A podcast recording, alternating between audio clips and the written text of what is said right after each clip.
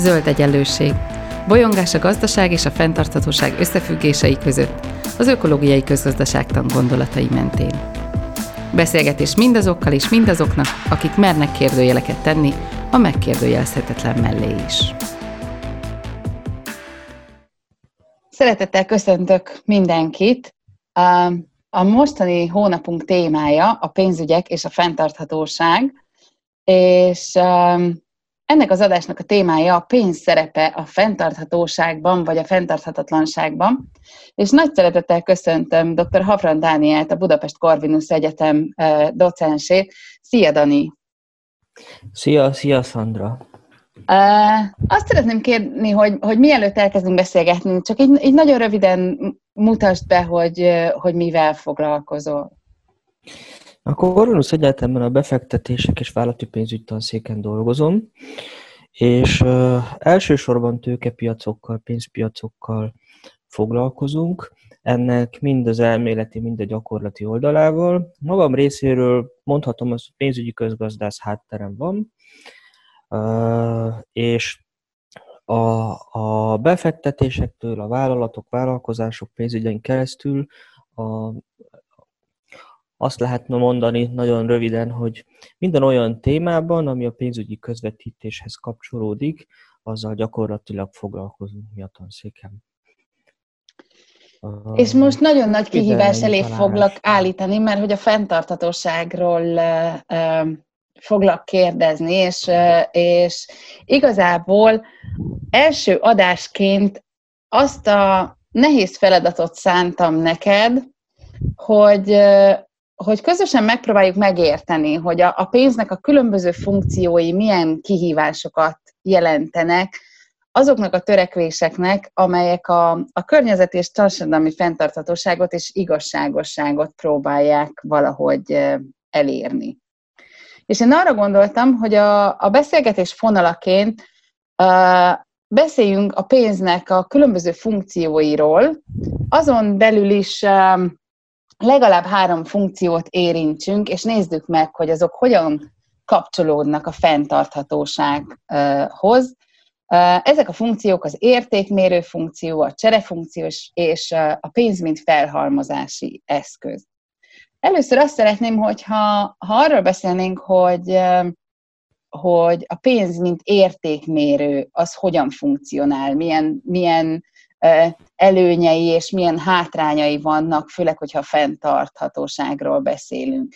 Tehát, hogy egyáltalán hogyan tud értéket mérni a pénz, és ha már, ha már azt mondjuk, hogy tud mérni értéket, akkor hogyan lehet az, hogy adott esetben rettentesen sokba kerül valami, aminek nyilvánvalóan semmi használati értéke nincs, mondjuk egy ritka bélyeg, Ugyanakkor nagyon keveset ér valami, ami mondjuk felbecsülhetetlen, mint például a tiszta levegő. És, és persze mi van a pénzben nem kifejezhető értékekkel. Szóval ezek lennének így a, az értékmérő funkcióval kapcsolatos kérdéseim. Azt gondolom, hogy nagyon jó kérdést vetettél föl, de talán menjünk egy picit vissza. Tehát ugye onnan indulunk, hogy mik ezek a pénzfunkciók, és hogy kapcsolható az egész a fenntarthatósághoz. Nem is olyan régen, idén, illetve a tavalyi évben elég sokat beszélgettünk erről a tanszéki kollégáimmal is, és az egyik intézeti kolléga, Zsolnai László professzor úr éppen megjelenő cikke, vagy megjelent cikke kapcsán, ugyanis elég jelentős nemzetközi tanulmányt írt arról, hogy igazából a pénz illetve a maga a pénzügy, pénzügyi rendszer szerepe, az már nem tekinthető semlegesnek abban az értelemben, hogy milyen hatással, milyen befolyással van ez az egész rendszer a környezetre. Ők úgy fogalmaznak, hogy igazából egy olyan földtörténeti korban élünk, amikor az ember fogja, mint korábban ugye más élőlények, meg más hatások szabályozták a Földnek a természetét. Most az ember lesz a legfontosabb befolyásoló tényező, ami hosszú évszázadokig is, vagy évezredekig, vagy évmilliókig valahol a Földön ennek a lenyomata származni fog.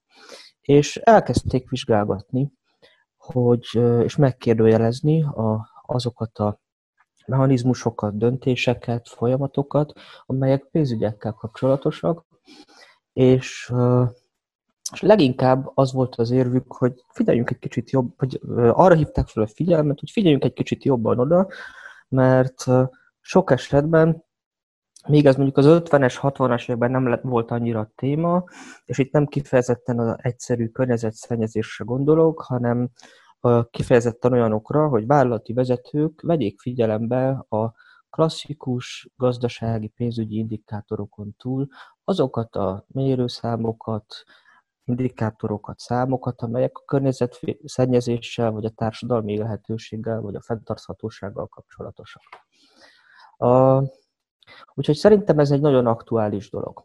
Na most ebben a, az egész környezetben szerintem jó, hogy beszélgetünk magáról a pénzről, és kicsit árnyaljuk azt, hogy mi az, ami a pénznek a úgymond törvény, közgazdasági törvényszerűsége, mi az, amit nem tudunk változtatni, és mi az, amit meg tudunk változtatni. A magák a pénznek sokan elég absztrakt, funkció, absztrakt definíciókat vagy fogalmakat szoktunk alkotni rá, nem is mindig olyan egyszerű megérteni, hogy mi a pénz, és ugye több megközelítés során én mindig azt szoktam mondani a diákjaimnak, amikor így nagyon nem a hivatalos, hanem egy kicsit inkább a spontán beszélgetés kapcsán próbálom rávilágítani őket, hogy tulajdonképpen egy követelés. És egy, minden egy, egy követelés máshol szembe. És a követelésnek ugye valaki akkor áll a másik oldalán, az, annak a szempontjából ez majd egy tartozás lesz, ami nem mindenki számára triviális. A másik, hogy ez a követelés, ez fontos, hogy elszámolható legyen, fontos, hogy valahogy ki tudjuk fejezni, Fontos az is, hogy ezt a követelést esetleg tudjam érvényesíteni, vagy másnak esetleg oda tudjam adni, ha nekem nincs rá szükségem. És fontos lehet az is, hogy egy év múlva, vagy két év múlva se tűnjön el. Tulajdonképpen ezek a jellemzők, vagy ezek a, ha úgy tekintem, követelmények, hogy mit szeretnék egy jó követeléstől vagy elvárni, ezek jelenítik meg, vagy testesítik meg ezeket a pénzfunkciókat, amiket említettél. Tehát ugye mesélt, vagy említetted az értékmérőt, a cserefunkciót és a felhalmozási eszközfunkciót. Azt kell mondjam, hogy ennek körülbelül 100 éves 80-100 éves hagyománya van, amikor éle, élénkebben vitáztak ezekről a kérdésekről, és hagy emeljem ki Késznek, meg Schumpeternek a nevét, akik, akik tulajdonképpen ezeket az alapfunkciókat így lefektették. Azt mondod, hogy értékmérés. Azt kérdett tőlem, hogy hogy lehet az, hogy valami rettenetesen sokba kerül, és, van, és láthatóan nincs használati értéke, mint egy ritka bélyeg esetén, vagy hogy lehet az, hogy valaminek meg még sincs ára. Itt rögtön ketté választani két kérdést. Az egyik maga a pénz tulajdonságával kapcsolatú, vagyis az, hogy képesek vagyunk-e mérni. Önmagában Ugye ettől a eszköztől, amivel szeretném a követeléseimet mondjuk azonosítani, ha úgy tetszik, tulajdonképpen az értékműrő funkciót, ezt, ezt másképpen úgy is szoktuk hívni, hogy ármérce funkció, vagy még, még másképpen, hogy az elszámolási egységet testesítse meg. Tulajdonképpen ez azt jelenti, hogy, hogy össze tudjuk hasonlítani a követeléseinket.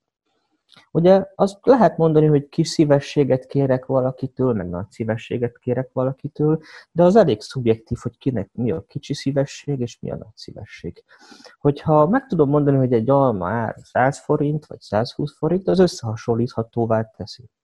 És itt ugye egy nagyon-nagyon fontos fogalomnál járunk, az, hogy mit tekintünk árnak, meg mit tekintünk értéknek.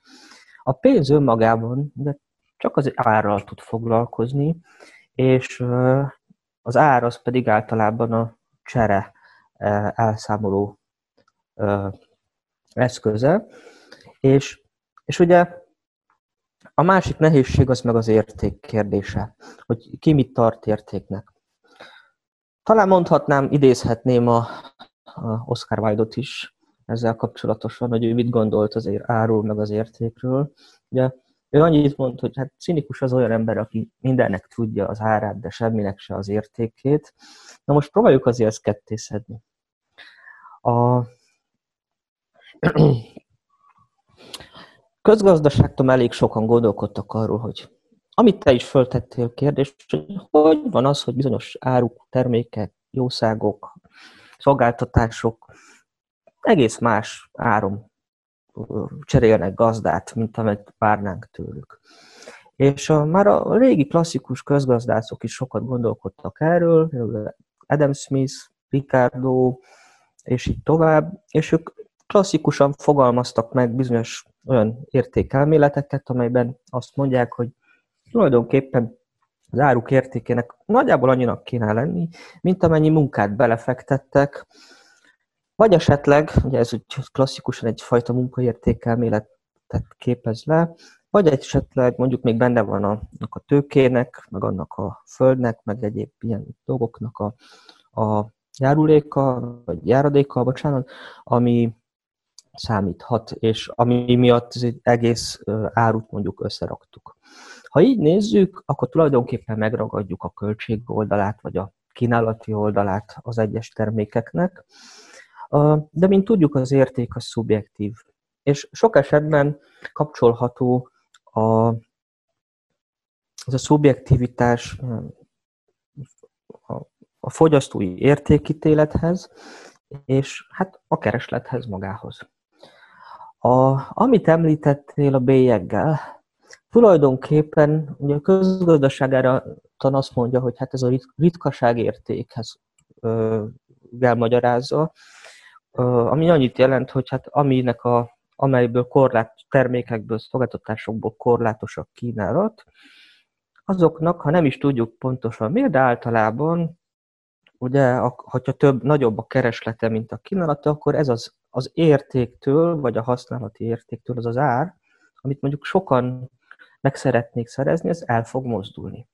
És itt van a lényeg, hogy ugyan az érték a szubjektív, de ez egy általában a köznapi életben a használati értékről mindenkinek van valami fogalma, egy autó mennyit ér számára, vagy egy lakás, és, vagy egy számítógép. Mégis el tud, rettentően el tud térni az ettől az értéktől, akár a szubjektív érték, az egyéni, és még egy dolog, hogy a, a rettentően el tud ettől térni a kereslet és a kínálat által meghatározott ár.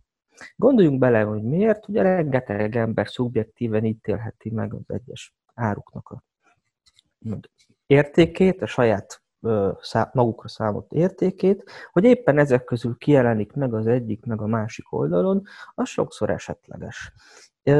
Nem is az a gond, hogy esetleges vagy véletlenszerű, mert lehet olcsóbban is, meg drágábban is venni autót.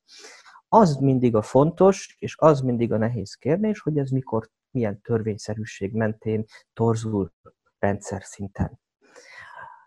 Azt mondod, hogy ugye a tiszta levegő. Ugye a tiszta levegő, hogy a bélyeket ritkán lehet, hogy nincs használati értéke, de hogy az emberek általában úgy veszik, hogy de hát nekem van egyedül ilyenem.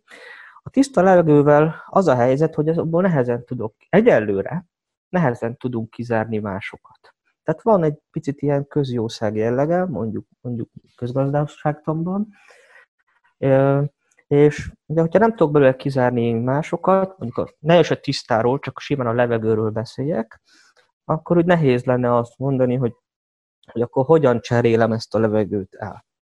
Amúgy valószínűleg a tiszta levegő is, most már nem a sima levegőről, hanem tiszta levegőről beszélek, valószínűleg egyre inkább ö, többe fog nekünk kerülni.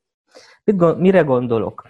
Én, hogyha ö, arra vagyok kíváncsi, hogy mégis mennyit ér az embereknek a levegő, akkor mondjuk elmennék és fölmennék a Google-ra, és megnézném, hogy azok a közgazdászok, akik ezzel foglalkoztak, azok hogy becsülnék meg ennek az árát. Vagy van olyan piac, ahol azért adtak pénzt. És az első ötletem az az, hogy hát nézzük meg, hogy különböző ingatlan piacokon, ahol ugye két mondjuk szinte teljesen ugyanolyan vagy nagyon hasonló ház, Az egyik olyan környéken van, ahol rossz a levegő, a másik olyan környéken van, ahol jó levegő, de amúgy az iskola, a környék, a, a minden nagyon hasonló, adnak-e ugyanak, körülbelül ugyanabban az időben, adnak-e eltérő árat? Csak azért, mert jobbak a életszínvonal és a hatások.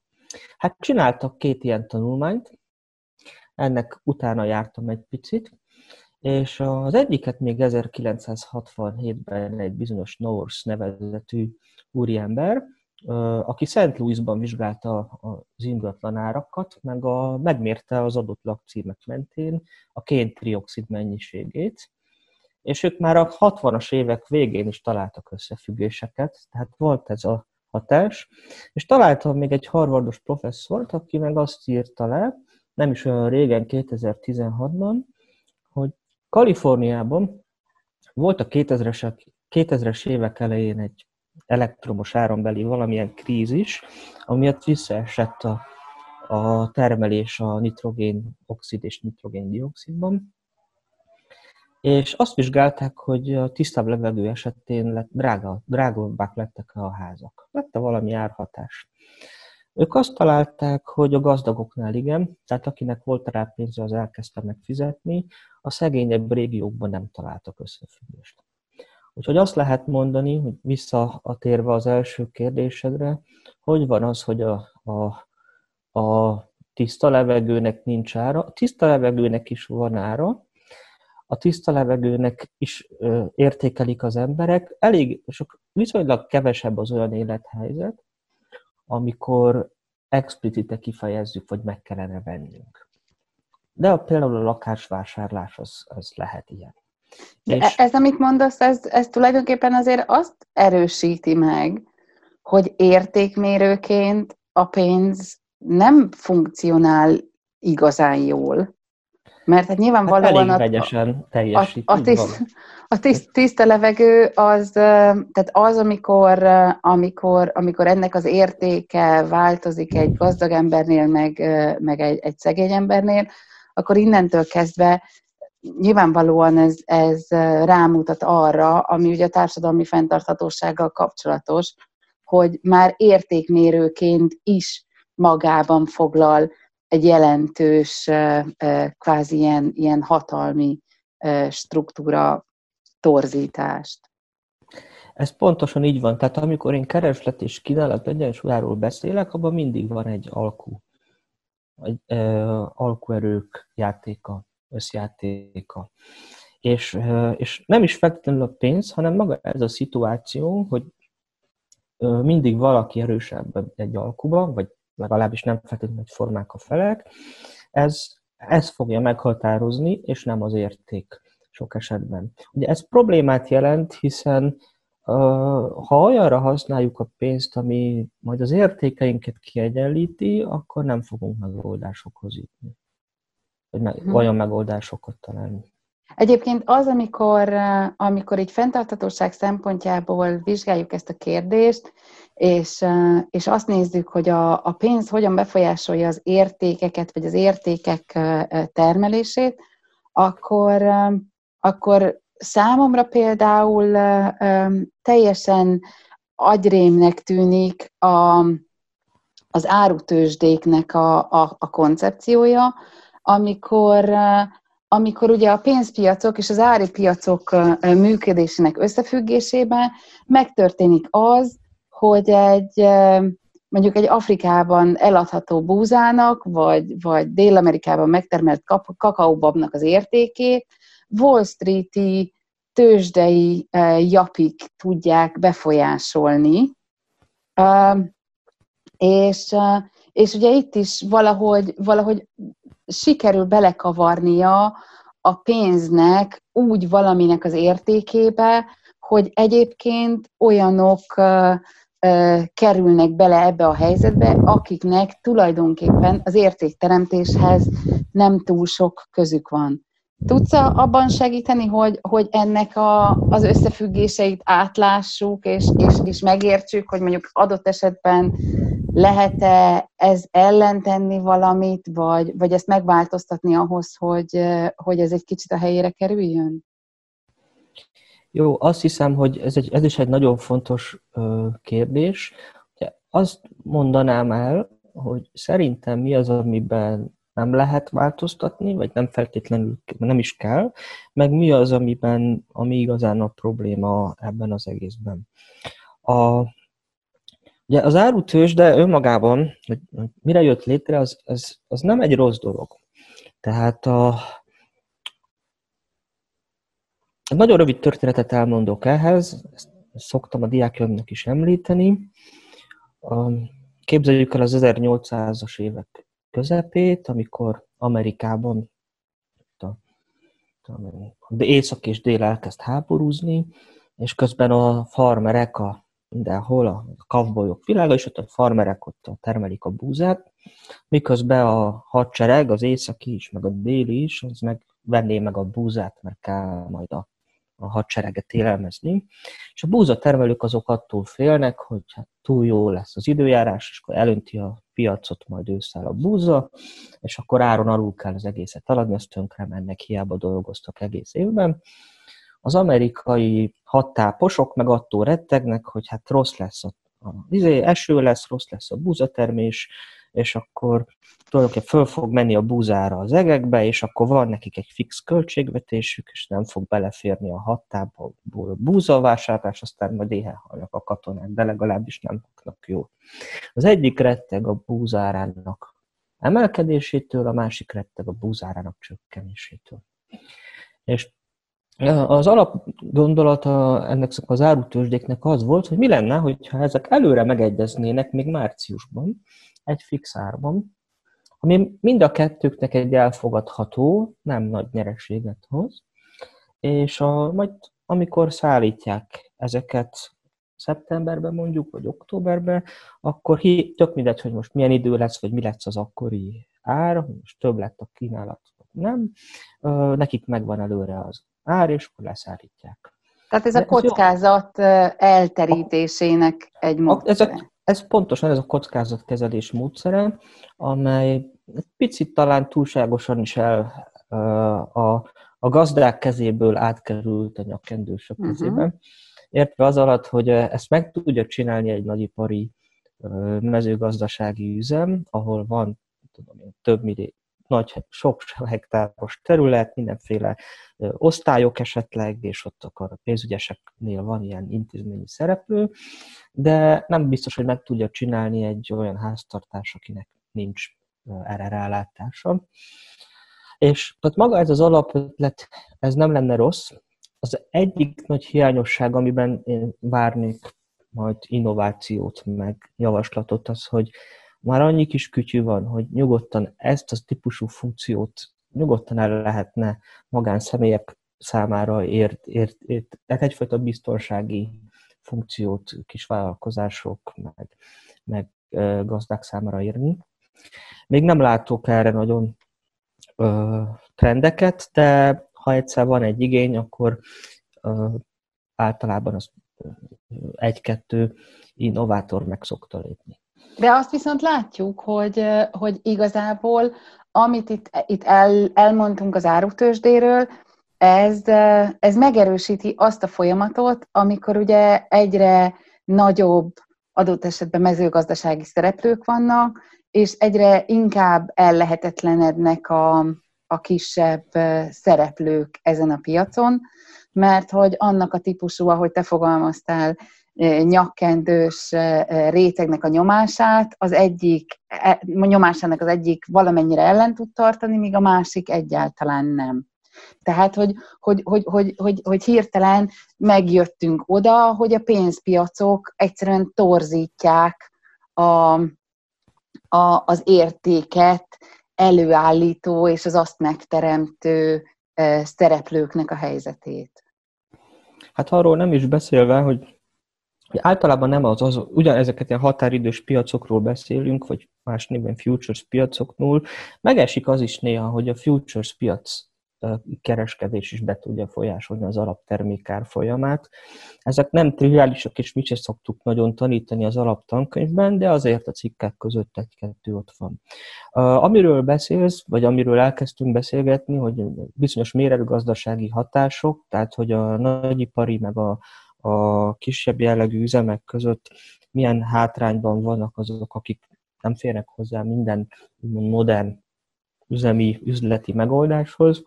Azt gondolom, hogy ez probléma alapvetően.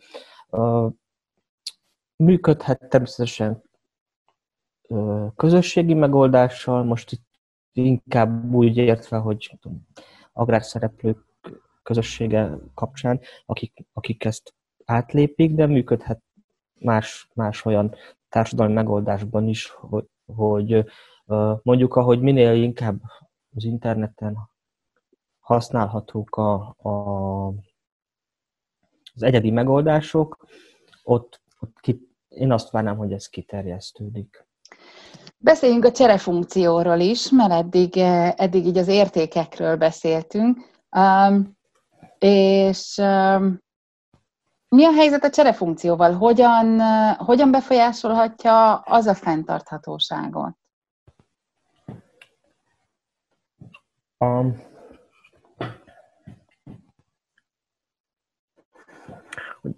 ugye, tehát maga a cserefunkció esetén a, beszéljünk egy picit a cseréről magáról. Ugye, ha nem lenne pénz, akkor is cserélnénk, árucsere, barternek hívjuk. A, az egyik érdekes megállapítás a cserével kapcsolatosan, hogy a,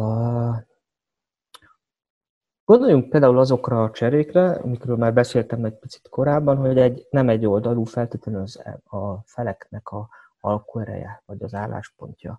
Tipikus ilyen helyzet, amikor érik a cseresznye, szerintem hamarosan most is a időszakát éljük, és a, és a cseresznye az gyorsan romlik, és, a, és ugye a, a a gazdáknak lépni kell, hogy mit fog csinálni vele, elviszi a piacra, vagy megy a befőttbe, konzervbe, és így tovább. A másik természetesen dinnye, és erről minden augusztusban halljuk a híreket, hogy most akkor lesz-e felvásárlási ár, vagy nem lesz, és így tovább. Ugye itt a, a probléma általában az, hogy, és erre nagyon szép egyébként játékemület eredmények is vannak, hogy, hogy a két fél közül az egyiknek a, itt a felvásárló az nyugtón van, az bármikor vehetnek cseresznyét, tehát nem mindig, de hogy ezek a, általában nem a végfel, a végfelhasználó nem vehet mindig cseresznyét, csak amikor érik frisset, de a, mondjuk az üzletláncok, ők kevésbé vannak odaérte, ők majd akkor helyettesítik mással, miközben ugye a gazdáknak meg az ideje az ö, folyamatosan ö, sarokban tartja őket. És ez azt fogja jelenteni, hogy lenyomja az árát a termékeknek. Ez, ez általában ö, torzító hatást fog kiváltani, és tehát én azt gondolom, hogy ez ellen elég, ez csak úgy lehet ellen e, e, védekezni, hogyha ha eléggé átlátjuk, hogy előre ne menjünk, ne szaladjunk bele ebbe a szituációban. Tehát például Érdekes dolog ez a dinnye ügy is, hogy mindig vagy nem tudjuk, hogy mennyi dinnye lesz, de hogyha túl sok, akkor általában még tönkre is mennek. Hogy mi az az alternatíva, amivel már most előre gondolkodhatunk, hogy másodlagos értékesítésben ne keressünk rosszul az értékesítésével. Tehát én azt mondom, hogy, hogy ebből a szempontból a csere az igen, jelent problémát, és, és talán az előre gondolkodás, ami, ami számíthat. Az Ugyanakkor ezt a, ezt a csere funkciót e, elkezdi befolyásolni a harmadik funkció, amiről beszélni fogunk, ugye a felhalmozási funkció is. Igen. Mert hogy, e, ahogy te mondtad, az áru tulajdonosoknak egy része um, olyan, olyan áruja van, ami bizonyos szempontból romlandó, és így aztán abszolút függő viszonyba kerülnek egy olyan szereplőtől, akinek ugye a pénz, ami, ami a, a, a tulajdonában van, az nem romlik. És ugye itt, itt bekavar ebben, ebbe a típusú hatalmi helyzetbe, ami aztán egy csomó fenntartatósági problémához vezet, mind társadalmi, mind ökológiai szinten, ugye ebbe a hatalmi funkcióba abszolút bekavar a, a felhalmozási funkciója a, a pénznek, és igazából ezt a, a tiszta csere funkcióit is elkezdi um, elég jelentősen torzítani. Igen, bár uh, annyit mondanék, hogy maga ez a hatás, ez pénz nélkül is működik. A legjobb példa erre az a probléma, hogy van mondjuk két gyereked, vagy van két ember, aki egy tortát szeretne ketté vágni, és a kérdés, hogy hogy vágják ketté, hogy osztozkodjanak rajta. És az az, az, az a legjobb szabály, hogy az egyik vágja, a másik pedig választ a kettő szelet közül. Igen, vagy ez a fele-fele vagy testvérése. Uh, így van, de ha belegondolsz, mi van, ha az egyik nagyon néhes, a másik pedig jól van lakva, és nem kívánja annyira a tortát, nem sürgős. A másiknak meg sürgős akkor valószínűleg egy kisebb szeretbe is belefog. És ugye mindig lépkednek, tehát először felajánl az egyik, vágja, elvág, föl megmutatja, hogy hogy vágnál, a másik mondja, hogy akkor ezt választanám. Ha mind a kettő azt mondja, hogy oké, okay, akkor megcsinálják, ha nem, akkor újra kezdik az alkodozást, de a másik mutatja a szeletet, és akkor, hogy, hogy elfogadja. És hogyha ők nagyon sokáig elszórakoznak az arányokkal, akinek fontos, vagy akinek nem, nem sakban van, nem mondjuk ott, ott, ott ő be fogja érni a kisebbel. És a nagy probléma az, mi van akkor, hogyha a, ugyanez a cseresznyével, hogy be fogja érni a cseresznye árus egy olyan árral, egy olyan szelettel, ami már nem fedezi a cseresznye termelésnek a költségeit is, és utána kivonul a piacról, aztán nézhetjük, hogy jövőre már nincsen cseresznye, meg olyan típusú, meg változatos fajok, vagy fajták. Tehát a probléma az a visszacsatolásban nagyon erősen ott van. Ugye azt mondod, hogy a felhalmozással mi a gond. Én azt gondolom, hogy a felhalmozás az, az egy nagyon-nagyon erőteljes pontja, kritikus pontja, és hogy mondjam ezt, hogy a mainstream közgazdászok is kritizálják a felhalmozást sok tekintetben, nem csak azok, akik a fenntarthatóságért aggódnak, bár most már a mainstreamek között is elég sokan, vagy legalábbis páron felkapták a fejüket dolgokra. Na most a, mit gondolok erről? Ugye, hogy miért érdekes a felhalmozás? Mert önmagában az, hogy szerzek pénzt, elraktározom, és akkor megdolgoztam érte, és majd amikor 20 év múlva már nem bírok dolgozni, el szeretném költeni, ezzel önmagában nincs semmi baj. Tehát az, hogy legyen értéke munkámnak 20 év múlva is, az önmagában nincs semmi baj. A probléma az rendszer szinten tud változni, vagy rendszer szinten tud érdekes lenni. És hagyj idézem meg egy francia közgazdásznak a munkáját, a 13, 2013-as könyvét, Pikettyjét. Nem ő találta ki, de ő hangsúlyozta és kicsit népszerűsítette azokat a gondolatokat, hogy tulajdonképpen a kapitalizmusnak van egy olyan belső logikája, hogyha a, az emberek fölhalmoznak, megöröklik a tőkét, elkezdenek, elkezdik kicsit koncentrálni, és a, úgymond a kamat az, az nagyobb, mint maga a teljes növekedés, akkor egy idő után az fog történni, hogy egyre inkább a tőkésekhez kerül minden jövedelem. Tekintsünk mondjuk sok egyforma embert kezdetben, néhány véletlenszerűen egy kicsit egy következő évben, vagy nem véletlenszerűen, hanem a saját érdemeik szerint egy kicsit jobban keres többet, keres félrakják, majd ez elkezd akkumulálódni 100 évig, 200 évig, 300 évig, és akkor azt veszük észre, hogy van egy szűk, de nagyon gazdag réteg, és akkor a többieknél meg kevesebb van. És ugye ez egy olyan egyenlőtlenséghez vezet, ami már nem jó társadalmi szinten, miközben önmagában az úgy érezzük, hogy hát aki többet csinált, az, az végül is kaphat többet, de önmagában a végső eredmény az lesz, hogy szélesebb társadalmi rétegek kevesebbhez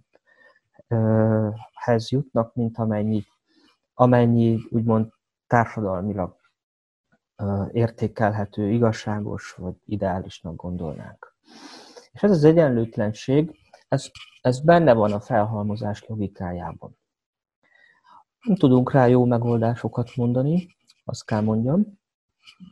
De, De... Mégis, mégis azért, akik a, a fenntarthatósággal foglalkoznak, abszolút ö, feszegetik azt, hogy, hogy mi lenne akkor, hogyha mondjuk a pénznek lenne szavatossági ideje, vagy adott esetben az értéke folyamatosan csökkenne.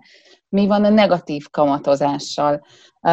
Tehát pont, pont arra megoldásként, hogy egy, egy kicsit egyrészt segítsük a pénz áramlását, másrészt pedig ezeket a teljesen szélsőséges társadalmi helyzeteket, amikről te is beszéltél, ahol már, már abszolút felfoghatatlan aránytalanság áll fenn a komoly társadalmi értéket előállító emberek, például a megazőgazdaságban vagy gondoskodó munkákban dolgozók, és a pénz felhalmozása által komoly hatalmi funkciót betöltők között, hogy ezt elképzelhető, hogy mégiscsak meg lehetne oldani azzal, hogyha ha mondjuk a pénznek ö, lenne vagy szavatosság ideje, vagy, vagy értékcsökkenése, vagy negatív kamata. Te mit gondolsz erről? Beszéljünk erről, ez egy, ez egy fontos ügy, játszunk erre a gondolattal, egy pillanatra, hogy mégis akkor milyen megoldásokat lehetne erre mondani, erre a felhalmozásból hogy jutunk el a társadalmi egyenlőtlenség, jövedelem és vagyon egyenlőtlenségekig. Azt kell mondjam, hogy a pénz az ma is, a pénz az ma is romlik. A, nem tudom, hogy emlékszel-e, 2000-ben mennyi volt a fehér kenyérára. Egy fél kilót 59 forintért lehetett kapni, ma 200 forint tépségben. Tehát gyakorlatilag a, a, a pénzem az ma is romlik, ilyen értelemben a, a követelések csökkenek. Ez nem fog elvezetni szerintem a telem egyenlőtlenségekig, és a hiperinflációs időszakok meg ráadásul azt mondják a tapasztalatok, vagy azt mutatják, hogy a szegényebb rétegeket jobban jobban ö, ö, sújtják. Miért? Mert a gazdagoknak van idejük, meg úgymond tényleg pénzük, olyan alternatívákat keresni, amit egy szegény nem tud. És egy picit ettől óvatos lennék. A negatív kamat az egy, az egy nagyon érdekes kérdés, jobban félnek tőle a közgazdászok, mint az inflációtól. A negatív inflációtól is félnek, meg félünk, mert sok olyan ösztönzőt haj, hoz létre, hogy nem igazán lesz érdeke az embereknek úgymond fejlődni, meg dolgozni.